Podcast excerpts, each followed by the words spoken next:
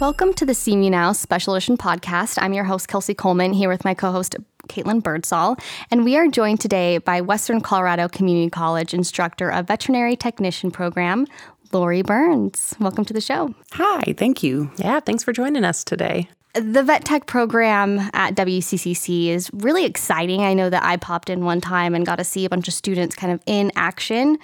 And it was really cool because there's so many different types of animals that students are literally right there working on. Can you kind of talk about the program and how it is hands on? Yeah, so um, they get um, you know everything from cats and dogs to horses and cows to lizards and we talk a little bit about fish. We don't do any fish surgeries or no, anything no by any means, surgeries. but yeah, we, we they they get a plethora of of um, species. Great. And I know that you've been a veterinary technician for, I believe, 17 years now. So yep. that's been, you know, the majority of your career. Can you tell us what made you want to get involved and become a vet tech? Because I think it takes a certain kind of person to want to go down that career path. Right. Yeah. It, uh, so, um, initially, when I went into tech school, I wanted to do wildlife rehab, and uh, just life circumstances have brought me down the road and um, really kind of focused on small animal medicine. Um, but by no means am I sad about that. Um, it's definitely been quite a ride. Lots of experiences, lots of lots of different cases. Um, yeah, and it's it's just something I love, something I love. Yeah, I can only imagine kind of how different your day to day must be. You know, I'm in the marketing and advertising career and profession, and although we definitely have some days that are a curveball here or there, I would expect that yours is a much more fast paced. Kind of, you never know what's coming through the door. Do you enjoy that kind of work environment, and does that get you excited and jazzed up? Yeah, yeah, and it's um, I mean, no day is the same for sure. Um, and depending on what kind of practice working in, you know, emergency work is is definitely, you know, you never know what's coming through the door. Um, I did work for a couple of years in emergency. Um, whereas, you know, small animal practice, you get the appointments, you know what's coming in, but you also know, like, oh, good, we get to see Fifi again. Um, um, but that, that, that doesn't mean that there's going to be something else that's blindsided and we, we get an emergency. So, yeah, it, it is a lot of fun to have that not monotonous day. Caitlin mentioned you obviously you're an expert. You've been in the industry for a very long time, and I think that just shows how important it is to have faculty in the classroom who not only, you know, know how to teach and know the subject, but actually have been spent you know their their life really in the field. And so that's really cool that you can bring that to the classroom. Yeah. And it's i i would not call myself an expert by any means. It's it's one of those professions where it's an ever learning process. Um, so yeah. And i mean still I'm learning things. So, well, that's a good point. Is it, you know, we had uh, Dr. Reeder on, uh, who you know was a sports medicine doctor for most of his life, and he talked about having to really stay up to date with all the all the latest technology, all the research that's coming out. Do you find that you have to do that as well within that that medicine of animals? Yeah, yeah. I mean, you you have to do that in order just to stay on top of things, but also um, as a credentialed veterinary technician. Um, our governing body, the CACVT, we're, we're required to um, do different CE uh, continuing education classes and, and courses um, in order to keep our licensing. So um, it's required, but it's also a really good idea. Just the technological advancements. Um, you have to stay on top of it. well, rolling into that, I think you guys just got a brand new lab, right? We did. Yeah, yeah. It's it's really exciting. Our facility went through a um, remodel um, over the last few months, and it's kind of just a phase one. Um, but it's it, it, really is amazing. I mean, we have new blood machines, we have a dental X-ray machine. Um, it's it's really quite great.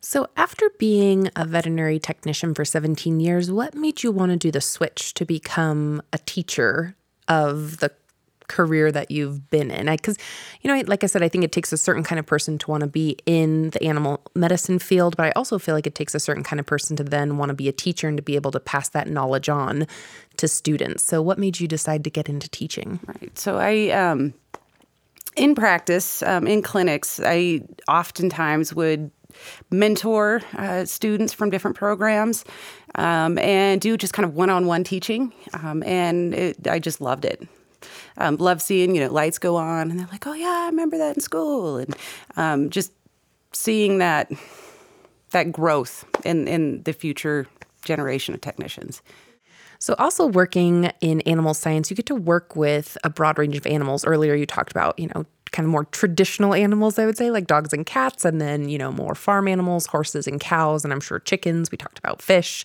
So for you, what's your favorite animal? Because I know I've got mine. So I'd like to know what's your favorite animal, maybe personally and also professionally, and maybe it's the same. Right. Yeah. I um, I'm definitely more of a dog person than than a cat person. Me too. Um, not sorry, all the cat. Yeah. Sorry, all like cat cats. lovers. I, I, love the kitties, but um, For, just just person. to just to make a note, I'm I'm with you, cat lovers. Kelsey's I, a cat person. I like my cats. team cat, team dog. Yeah. um, but I mean, clinically, I, I, I don't know that I have a favorite. You know, and it, it's always fun to get those. You know, like a bearded dragon come in, like just to have that little bit of different um, in the day. Yeah. So yeah, I don't know that I really have a favorite. And that's probably part of being, I feel like, in that world is that you love animals. And right. so it's like, yeah, it doesn't matter if it's a bearded dragon or a puppy or a 17 year old cat that, you know, that's your passion is to help animals and, and hopefully some of the people that are bringing these animals in as well. Right. Have you ever had an experience or two where, you know, an animal comes in and you you know someone's got to take it home and maybe the owner can't be that person do you ever foster any animals or been yeah, um, I have fostered a few. Um, one in particular was a little dog that uh, had some bone diseases and um, took her on for a little while. We ended up getting her some little prosthetic boots so she could walk around and a uh, sweet little dog and we ended up this was one of my foster successes because we did end up finding her an excellent home and you've said you've had some foster fails too. Foster which, fails, which means that you've ended up keeping the yes, animal. exactly. Uh-huh. yeah, I was saying I don't think I'd be very good foster parent because I'd probably end up with like 18 dogs, and my husband would be like, "All right, that's enough." oh yeah, yeah, I'm with you there. How about how about that emotional capacity? Let's go back to the classroom real quick because I I can imagine a profession like that, you know, you have your ups and downs. And, you know, I'm a, I'm a pet owner, so I've been through the roller coaster. And is that something you have to teach or talk about? Of, you know, yeah, you're going to, it's going to be hard. It's going to be sad sometimes. And how do you manage those feelings and those emotions and still be able to do the job? Right. It, um, so, so this profession is definitely a huge emotional roller coaster. Um, and there is a very high burnout rate uh, in this profession. So, that is something that we do talk about in class about um, compassion fatigue and burnout, and um, just to kind of help keep yourself together as a technician um, to not only take care of pets, but also the clients that are, you know, having that hard time.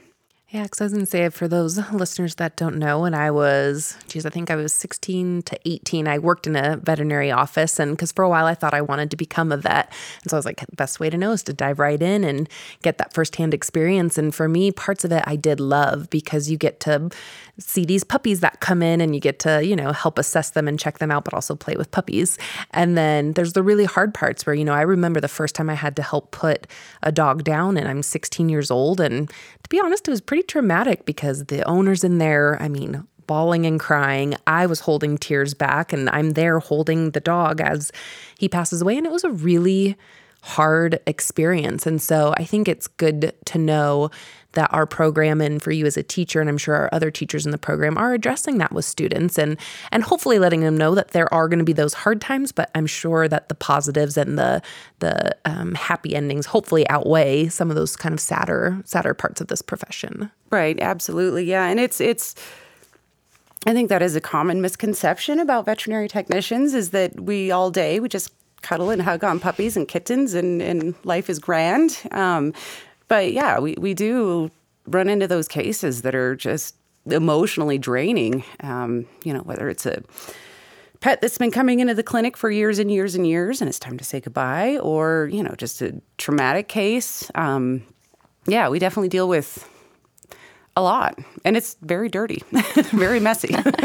well, speaking of that, maybe um, one other question or um, answer from you that might be interesting to our listeners is what does a life or life, a day in the life of a vet tech look like? So I know you said every day is different, but are you, you know, seeing kind of wellness checkups? Are you helping in surgeries? Are you cleaning surgical, you know, materials? Are you going out into the field and doing things? What does kind of a day look like for vet techs? Right. That's it's a very loaded question because mm-hmm. it's a lot and different, like you um, said, yeah, probably every different. day. So, so depending on what what practice um, technicians working in. Could be anything from um, you know assisting with surgeries in the mornings to cleaning up after surgeries um, wellness appointments. Um, you know a lot of large animal stuff. There's farm calls often. Um, yeah i mean the list really kind of goes on and on and on. I mean we're we're phlebotomists we're anesthesiologists. I shouldn't say that so much as we run anesthesia.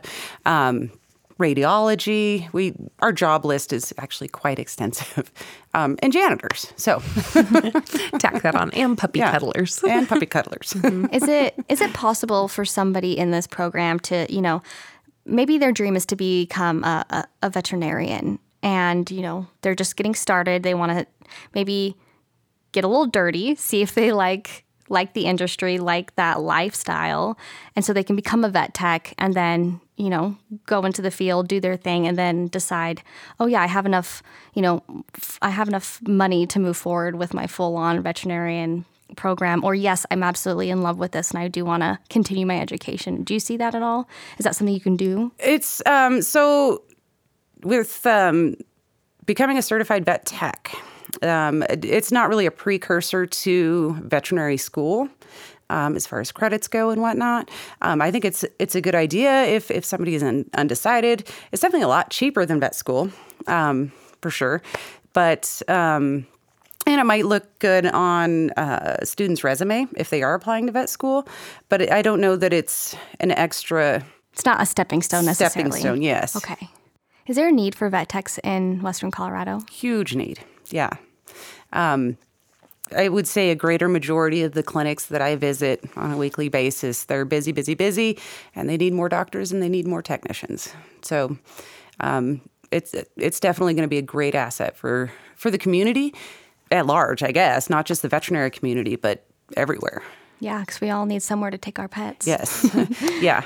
yeah. Well, thank you so much, Lori. It's been great chatting with you today, and um, a big shout out to all of our partners who are involved in you know making the vet tech program possible. But thank you for being here. It's been a great, great conversation. Right. Thank you. Yeah. Thank you, Lori. This is the CMU Now Special Edition podcast. You can find us anywhere you get your podcasts.